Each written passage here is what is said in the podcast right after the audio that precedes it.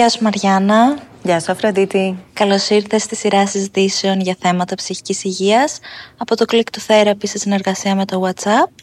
Είμαι η Αφροδίτη, είμαι ψυχολόγος. Χαίρομαι πολύ που είσαι εδώ σήμερα. Και εγώ χαίρομαι πάρα πολύ που με καλέσατε.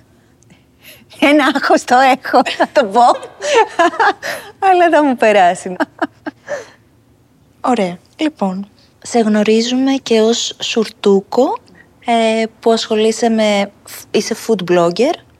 Πότε ξεκίνησες να ασχολείσαι με αυτό; Είναι κάτι αρκετά πρόσφατο, δηλαδή σε λίγο κλείνω δύο χρόνια. Ήταν κάτι που προέκυψε μέσα στην καραντίνα, γιατί ήμουν και στην καραντίνα, δεν είχα δουλειά, δεν είχα τι να κάνω. Κάτι έπρεπε να κάνω κι εγώ για να μπορέσω να την παλέψω εκείνο το διάστημα. Οπότε πήγε πολύ φυσικά, σαν κάτι το ξεκίνησα, ξέρεις, σαν ένα, σαν ένα χόμπι. Ε, πήγε καλά και είναι κάτι που πλέον ε, κάνω επαγγελματικά. Φαντάζομαι για να φτάσεις στο σημείο να ασχοληθείς με κάτι το οποίο είναι πολύ ανεξερεύνητο, είναι αβέβαιο, είναι κάτι που σου αρέσει. Δηλαδή, υπάρχει ένα ενδιαφέρον για το φαγητό, για όλα τα εστιατόρια, όλο αυτό το κομμάτι. Πριν φτάσεις σε αυτό που εντόπισες, τι είναι αυτό που σου αρέσει και πώς μπορείς εσύ να δραστηριοποιηθείς επαγγελματικά, ασχολιώσουν με κάτι διαφορετικό. Ε, πριν ήμουνα στην, ε, δούλευα στη διαφήμιση. Δούλευα σε μια διαφημιστική ε, σταμάτησα να δουλεύω ακριβώς πριν την ε, καραντίνα. Μα, βασικά με απολύσανε πριν, λίγο πριν την καραντίνα. Ήμουνα όμως σε μια φάση που ήξερα ότι αυτό το πράγμα δεν με γέμιζε πλέον. Δηλαδή δεν έπαιρνα πάρα πολύ ε, ε, χαρά, πολύ... Καταπιεζόμουν. Οπότε όταν βγήκα μετά, ε, είχα κατευθείαν κάποιες προτάσεις δηλαδή, για να συνεχίσω να κάνω το ίδιο πράγμα, αλλά αποφάσισα ότι ξέρεις να του δώσω λίγο χρόνο για να δω κάτι που να βρω, ξέρεις, τι θα γίνω όταν μεγαλώσω. Να, να γίνω αυτό, να βρω τι μου αρέσει.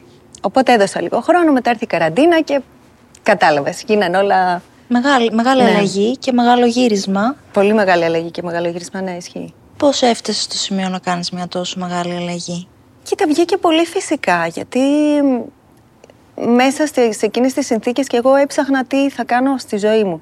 Το βασικό που με σταματούσε πάντα στη ζωή από το να κάνω κάτι διαφορετικό ή να πάρω μια απόφαση ήταν ότι φοβόμουν ότι θα αποτύχω ή ότι δεν θα είμαι αρκετά καλή σε αυτό που θα κάνω, ότι δεν είμαι enough, ας πούμε, ότι δεν είμαι αρκετή. Ε, αυτό ήταν το πιο μεγάλο πράγμα που νομίζω χρειάστηκε να ξεπεράσω και από εκεί και πέρα τα πράγματα είναι εύκολα. Είχα συνηθίσει εγώ μια ζωή ότι πάντα έπρεπε να είμαι καλή σε όλα, ας πούμε. Και με μια ανασφάλεια ότι δεν είμαι αρκετά καλή, ας πούμε. Κάπως αποδέχτηκα μέσα μου ότι, εντάξει, και τι έγινε; Δηλαδή, ούτε τέλειοι μπορούμε να είμαστε σε όλα. Και να αποτύχω και να φάω τα μούτρα μου δεν έγινε τίποτα, μπορώ να το ξαναπροσπαθήσω. Οπότε αυτό μου έδωσε μια. τη δύναμη τέλος πάντων να το, να το κάνω. Συν το ότι. Ε, επειδή έχει και πολύ μεγάλη έκθεση αυτό που κάνω πλέον. Καλή ώρα. Και αυτό ήταν κάτι που χρειάστηκε να ξεπεράσω ότι ξέρεις κάτι, δεν με νοιάζει τι θα πούνε οι άλλοι. Δεν με νοιάζει τι θα πει ο κόσμος, δεν με νοιάζει τι θα πει αυτοί που θα με δούνε, οι γνωστοί μου, οι φίλοι, αυτοί που δεν ξέρω. Αυτή είμαι. Οπότε. Πώς έχεις φτάσει σε αυτό το σημείο, ήσουν πάντα έτσι; Ε, δεν ήταν έτσι σε καμία περίπτωση. Δηλαδή και τώρα πάλι δεν είναι μια μάχη που δίνω καθημερινά. Απλά μου είναι πολύ πιο εύκολο να το κατακτήσω. Ε, αυτό ήταν και από τα ένα θέμα το που είχα ξεκινήσει όταν ξεκίνησα την ε, ψυχοθεραπεία. Δηλαδή πριν ε, αρκετά χρόνια πλέον, σχεδόν 10 χρόνια, ε, ήμουν σε μια φάση που πολύ μεγάλης αβεβαιότητας που δεν αναγνώριζα τον εαυτό μου, που δεν ήξερα ας πούμε που βρίσκομαι, δηλαδή που δεν μπορούσα να καταλάβω τι μ' αρέσει, τι δεν μ' αρέσει, από πού παίρνω απόλαυση, από πού παίρνω χαρά, δηλαδή που αν έβλεπες τη ζωή μου εξωτερικά ήταν τέλεια. Δηλαδή, είχα μια τέλεια δουλειά, είχα καριέρα, είχα ένα ωραίο σπίτι, είχα σχέση. Ήταν το... Ζούσα το όνειρο έτσι θεωρητικά, αλλά από μέσα μου εγώ δεν ήξερα αν αυτό το πράγμα είμαι εγώ. Αν είναι αυτό που με αντιπροσωπεύει, είναι κάτι που μου το φορέσανε οι άλλοι. Οι άλλοι βλέπε γονείς, βλέπε κοινωνία, βλέπε, βλέπε πρέπει, βλέπε, βλέπε όλα αυτά.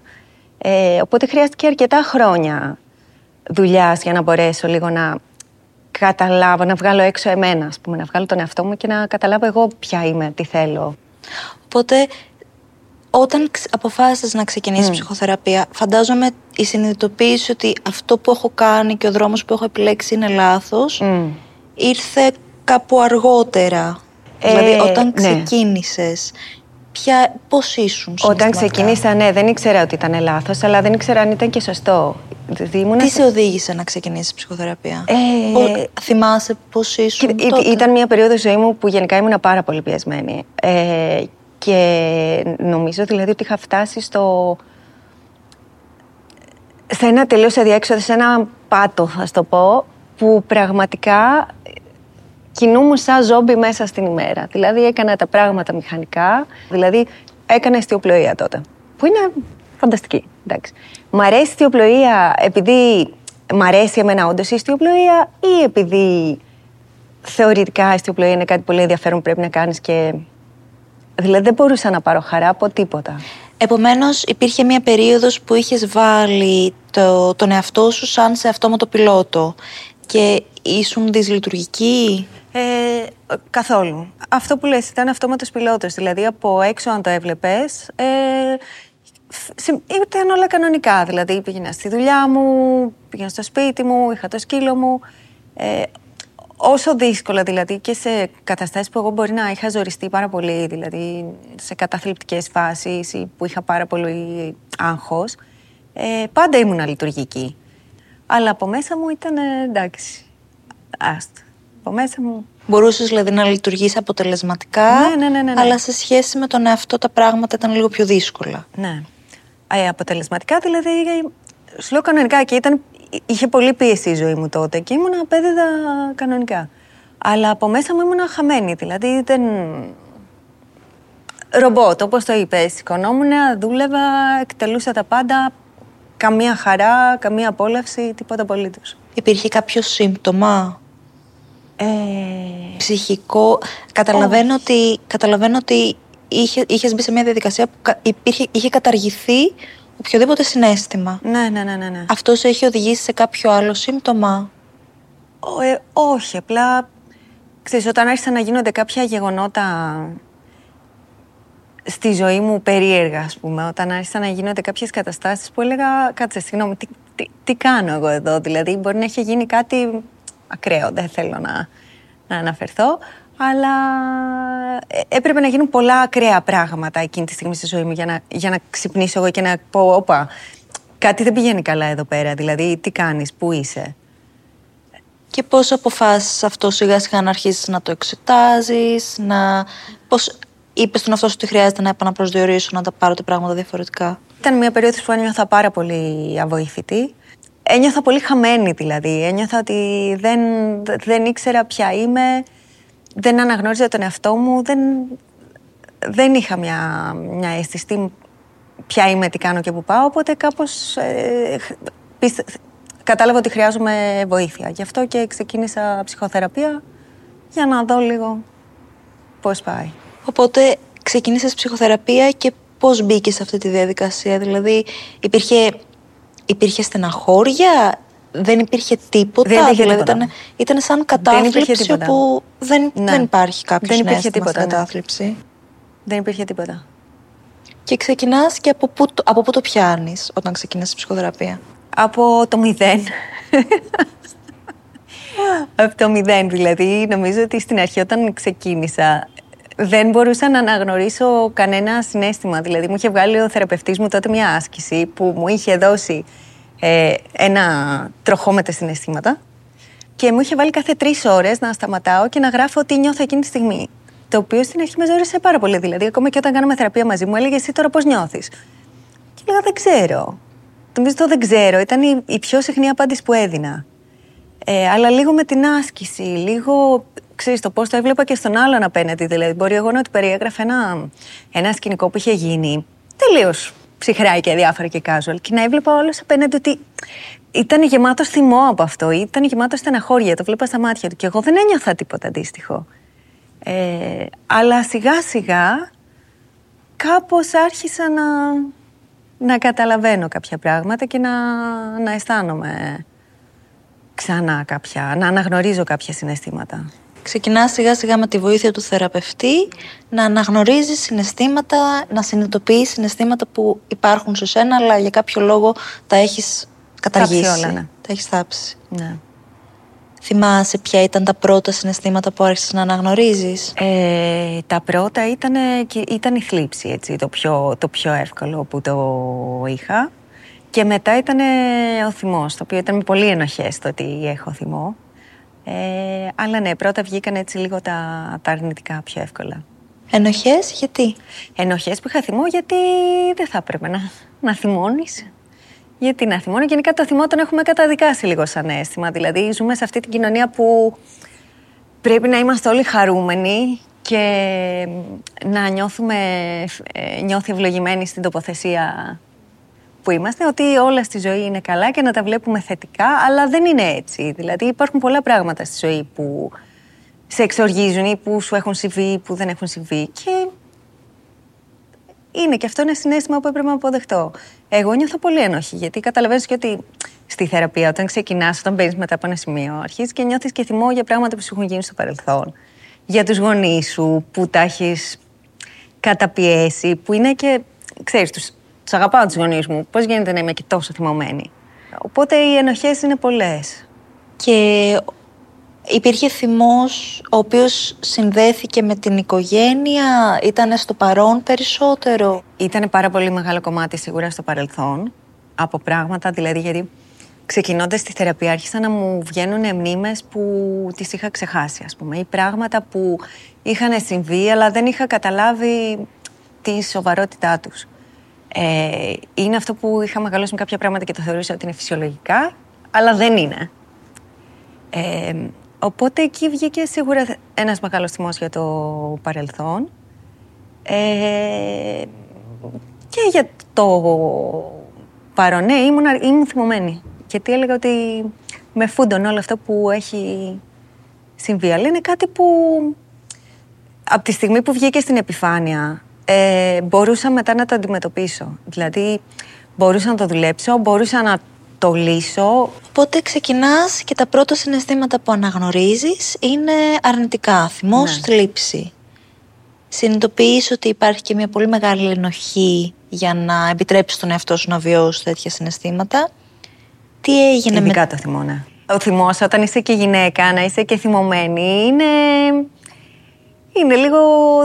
Δεν επιτρέπεται στην κοινωνία να είμαστε. Πρέπει να είμαστε πιο γλυκές, δηλαδή τη θλίψη μπορείς να την ε, το να στεναχωρηθείς με κάτι, θα πεις μωρέ τη γλυκούλη, εντάξει, και συγκινητικό. Άμα όμως ε, σαν γυναίκα εξοργίζεσαι και ε, με πράγματα που συμβαίνουν και απαιτείς, ε, είναι λίγο, αντιμετωπίζεται λίγο περίεργα. Δεν είναι τόσο κοινωνικά επιθυμητό. Οπότε ξεκινάς και αρχίζεις σιγά σιγά να αναγνωρίζεις αρνητικά συναισθήματα.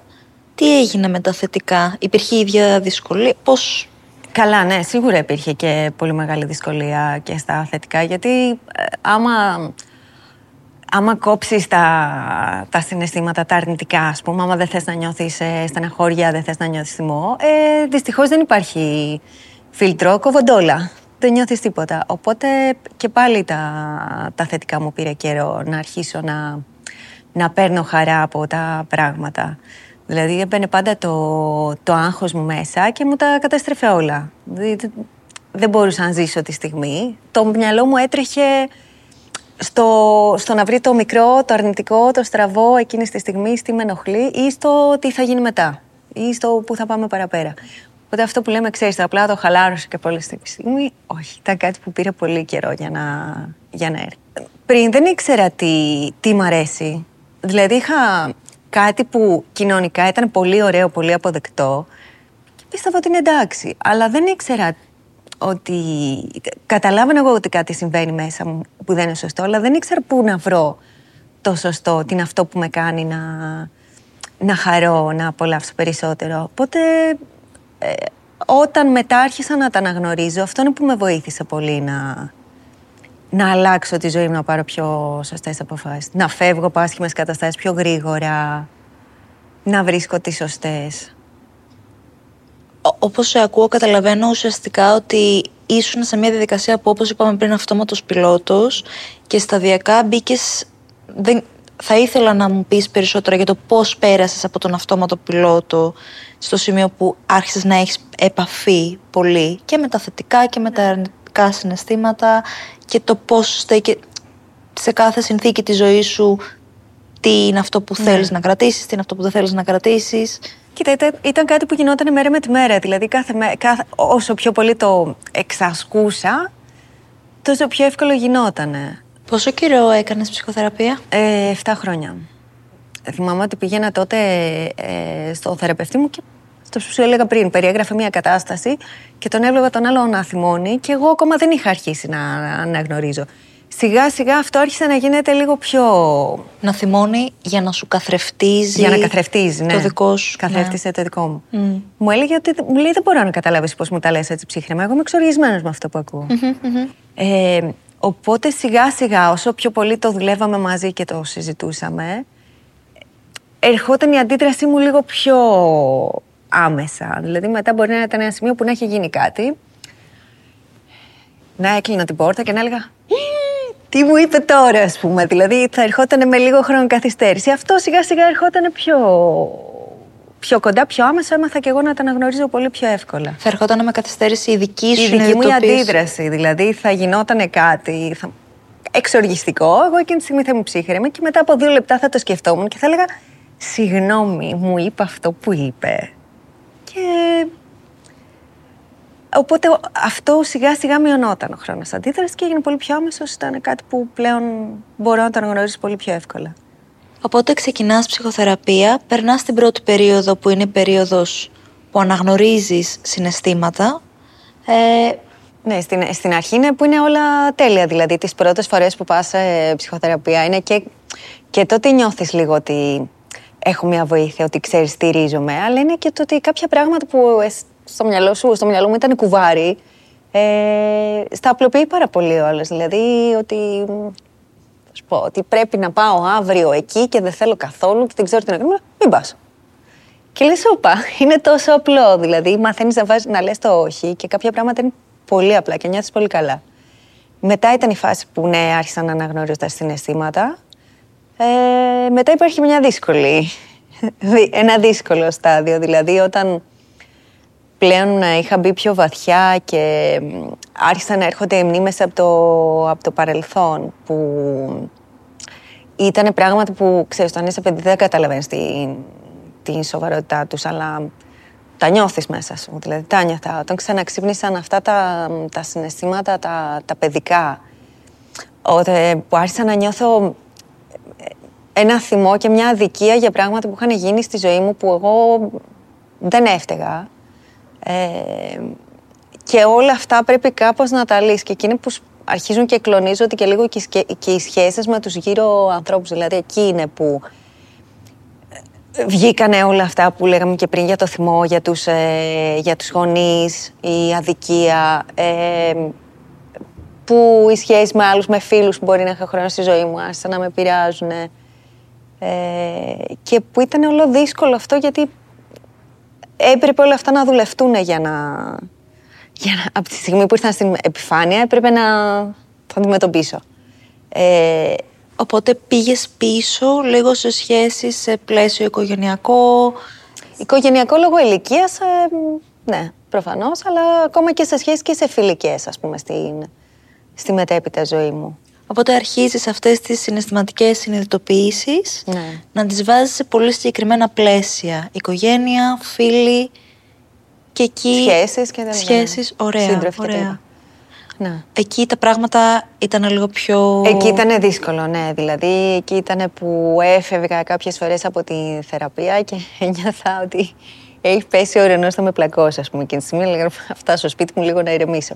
Ε, Επίσης, ήταν και η φάση που επειδή άρχισα να αναγνωρίζω εγώ συναισθήματα, ε, μεγάλωσε πολύ η συνέστησή μου. Οπότε έπαιρνα πλέον και τον πόνο των άλλων των ανθρώπων μέσα μου. Δηλαδή, και όταν κάναμε ε, και στην θεραπεία που κάναμε κάποια ομαδικά, που κάναμε Σαββατοκύριακα ολόκληρα. Αλλά και με, ξέρεις, με τους φίλους μου ή με το τι συμβαίνει στον κόσμο, ας πούμε. Ότι όλο αυτό το πράγμα ξαφνικά άρχισα να νιώθω και το βάρος του άλλου. Και ήταν λίγο ε, δύσκολο να το, να το αντέξεις. Βέβαια είναι κάτι που έμαθα μετά να το διαχειρίζομαι πολύ πιο, πιο εύκολα. Να βάζω λίγο το όριο, ξέρεις, δηλαδή το να μην χάνεσαι μέσα στον πόνο του άλλου. Αλλά ήταν στην αρχή που όλα ανοίξανε και. Είναι σαν να πέρασες από το ένα άκρο που ήταν άλλο, ναι. πόλητη κατάργηση, Ναι. στο άλλο άκρο που είναι έχω ανοίξει, Και είναι, ρουφάω ναι. όλο το συνέστημα που υπάρχει στις σχέσεις. Πού σε βοήθησε αυτή η στροφή, γιατί μι- μι- μιλάμε για μια μεγάλη Ναι. αλλαγή. Κοίτα, καταλαβαίνεις ότι όταν εγώ δεν είχα επαφή με το δικό μου το συνέστημα. Δηλαδή δεν μπορούσα να έρθω και με τους άλλους ανθρώπους σε επαφή. Δηλαδή έβγαινα, περνούσα ωραία, ήταν αυτό που κάναμε λίγο χαβαλέ, αλλά δεν μπαίναμε σε πιο μεγάλο βάθος στις σχέσεις. Και γι' αυτό δεν μπορούσα να κρατήσω και κάποια σχέση στη ζωή μου. Είτε αυτή ήταν φιλική, είτε ήταν ε, συντροφική. Ε, γιατί φτάνανε μέχρι ένα σημείο. Μέχρι κρατιόντουσαν λίγο στην επιφάνεια. Ε, μετά μπόρεσα να, να μπω και πιο μέσα. Δηλαδή και τα πράγματα που εμένα με ενοχλούσαν. Ε. Δηλαδή, μπορεί κάναμε παρέα εμείς, να έκανες εσύ κάτι να με ενοχλούσες, θα τα ξέγραφα. Δεν θα έμπαινε, γιατί είναι δύσκολο να μπεις στη διαδικασία να πεις στον άλλο, ξέρεις, με ενόχλησε αυτό που έκανες, γι' αυτό και αυτό το λόγο. Αλλά είναι κάτι που χτίζει, χτίζει πιο βαθιές σχέσεις. Ναι, γιατί έκανες κατάργηση και στις σχέσεις. Αν κάτι δεν αρέσει, το πετάμε για να είμαστε λειτουργικοί και να προχωράμε. Ναι. Επομένως, μπήκες μετά μέσα από αυτή τη διαδικασία και της ψυχοθεραπείας να έχεις πιο ουσιαστική σχέση και με τους, ε, και με τους γύρω σου Ναι. και με τον εαυτό σου. Ναι. Ναι, ναι. Ε, μαζί πάνε αυτά. Μαζί, ακριβώς, ακριβώς.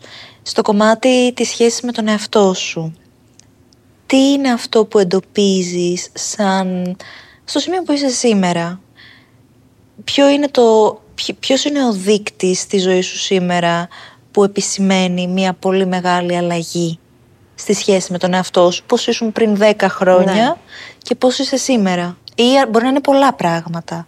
Ναι, ναι, είναι. ε, γενικά τα πράγματα δεν είναι ότι είναι εύκολα. Δηλαδή, κάθε μέρα είναι μια μάχη εσωτερική. Απλά αυτό που μου δίνει δύναμη τώρα είναι ότι ξέρω, παντρεύω με τον ε, το φόβο μου, τον παίρνω αγκαλιά και, και προχωράω. Δηλαδή, μπορεί να μαχώνει μια κατάσταση, αλλά επειδή ξέρω ότι. Καταλαβαίνω ότι αν θέλω να προχωρήσω, αν θέλω να κάνω κάτι διαφορετικό, αν θέλω να, να είμαι χαρούμενη, να είμαι ευτυχισμένη, πρέπει να βγω από το comfort zone μου. Το, το παίρνω το άγχος μου αγκαλιά και προχωράω. Επομένως, έχει έρθει σαν να έχεις φτάσει σε ένα σημείο που έχεις συνθέσει και το Ναι. τι συνέστημα βιώνεις Ναι. και τη λογική και μπορείς κάπως να... Κοίτα, είμαι σε ένα σημείο που με, με απασχολεί πιο πολύ πώς αισθάνομαι εγώ και όχι τι θεωρούν οι άλλοι, τι θα πούν οι άλλοι, τι θα φανεί έξω, τι θα πει ο κόσμος. Με νοιάζει πιο πολύ το εγώ να νιώθω καλά. Ε, και, γιατί σίγουρα, δηλαδή, ε, και αυτή τη στιγμή, ε, καλή ώρα, εκτίθομαι έξω, αλλά σίγουρα πολύ θα το κρίνουν. Δεν- Είναι, δεν με νοιάζει τόσο. Δεν με νοιάζει αν εγώ ξέρω ότι αυτό το πράγμα εμένα θα με κάνει να νιώσω καλύτερα. Γιατί δεν μπορείς, άμα αρέσει σε, σε όλο τον κόσμο, είσαι απλά μια μετριότητα. Δεν έχεις ε, χαρακτήρα, δεν έχεις διαφορετικότητα. Οπότε, αναγκαστικά, Αναρωτιέμαι αν ε, το σημείο που βρίσκεσαι σήμερα, που ξέρεις τα όρια σου, ξέρεις τι σου αρέσει, τι δεν σου αρέσει, αν θα μπορούσες να το έχεις κατακτήσει χωρίς να έχεις περάσει από αυτή τη διαδικασία. δεν καθόλου. Και, Ε, ένα πράγμα και που η μετανιώνω. επαγγελματική σου δραστηριότητα. Όλο, όλο, όλο, τα πάντα, ναι. Όχι, αν ένα πράγμα μετανιώνω, είναι ότι επειδή εγώ ξεκίνησα ψυχοθεραπεία αργά σχετικά, δηλαδή ήμουνα 30 κάτι χρονών. Και είχε παιδιά που ήταν, ξεκινούσαν 25, 26, 28. Δηλαδή αυτό που σκεφτόμουν είναι πόσο πιο. πόσο πολύ διαφορετική θα ήταν η ζωή μου αν είχα ξεκινήσει νωρίτερα. Βέβαια δεν έχει καμία σημασία γιατί ξέρεις και το από εδώ και πέρα δηλαδή πάλι αρκετό είναι. Ε, αλλά σίγουρα θα ήθελα να είχα ξεκινήσει, θα ήταν κάτι που θα το σύστηνα ας πούμε, το ξε- στους πάντες να κάνουν και όσο πιο νωρίς γίνεται. Οπότε το, το μεγαλύτερο κέρδος, αν μπορείς να το, να το, να το ονοματίσεις με μία, δύο λέξεις, ποιο θα ήταν για εσένα; Το μεγαλύτερο κέρδος είναι ότι βρήκα τον εαυτό μου. Η αυτογνωσία. Ναι. Μαριάννα, σε ευχαριστώ πολύ που Και εγώ ήσουν εδώ ευχαριστώ. σήμερα. Νομίζω ότι η συζήτηση που κάναμε είναι αρκετά χρήσιμη στο πώς ο τρόπος που φερόμαστε και θεωρούμε ότι είμαστε στη ζωή μας μπορεί κάποιες φορές ακόμα και αν είμαστε αποτελεσματικοί, ακόμα και αν είμαστε λειτουργικοί μπορεί κάποιες φορές από κάτω να υπάρχουν κάποια κενά σημεία ή κάποια σημεία που θέλουν έτσι μία ρύθμιση και νομίζω ότι είναι ένα πολύ ωραίο παράδειγμα μιας τέτοιας περίπτωσης που υπήρχε κάποιο σημείο που ήσουν πολύ αποτελεσματική, πολύ λειτουργική χρειάστηκε να μπει σε μια ρύθμιση γιατί κάπου δυσκόλεψαν τα πράγματα και βγήκε από αυτό με ένα πολύ μεγάλο κέρδος. Mm. Ωραία, σε ευχαριστώ πάρα πολύ. Και εγώ ευχαριστώ πάρα πολύ. Και καλή συνέχεια σε κάνεις. Επίσης.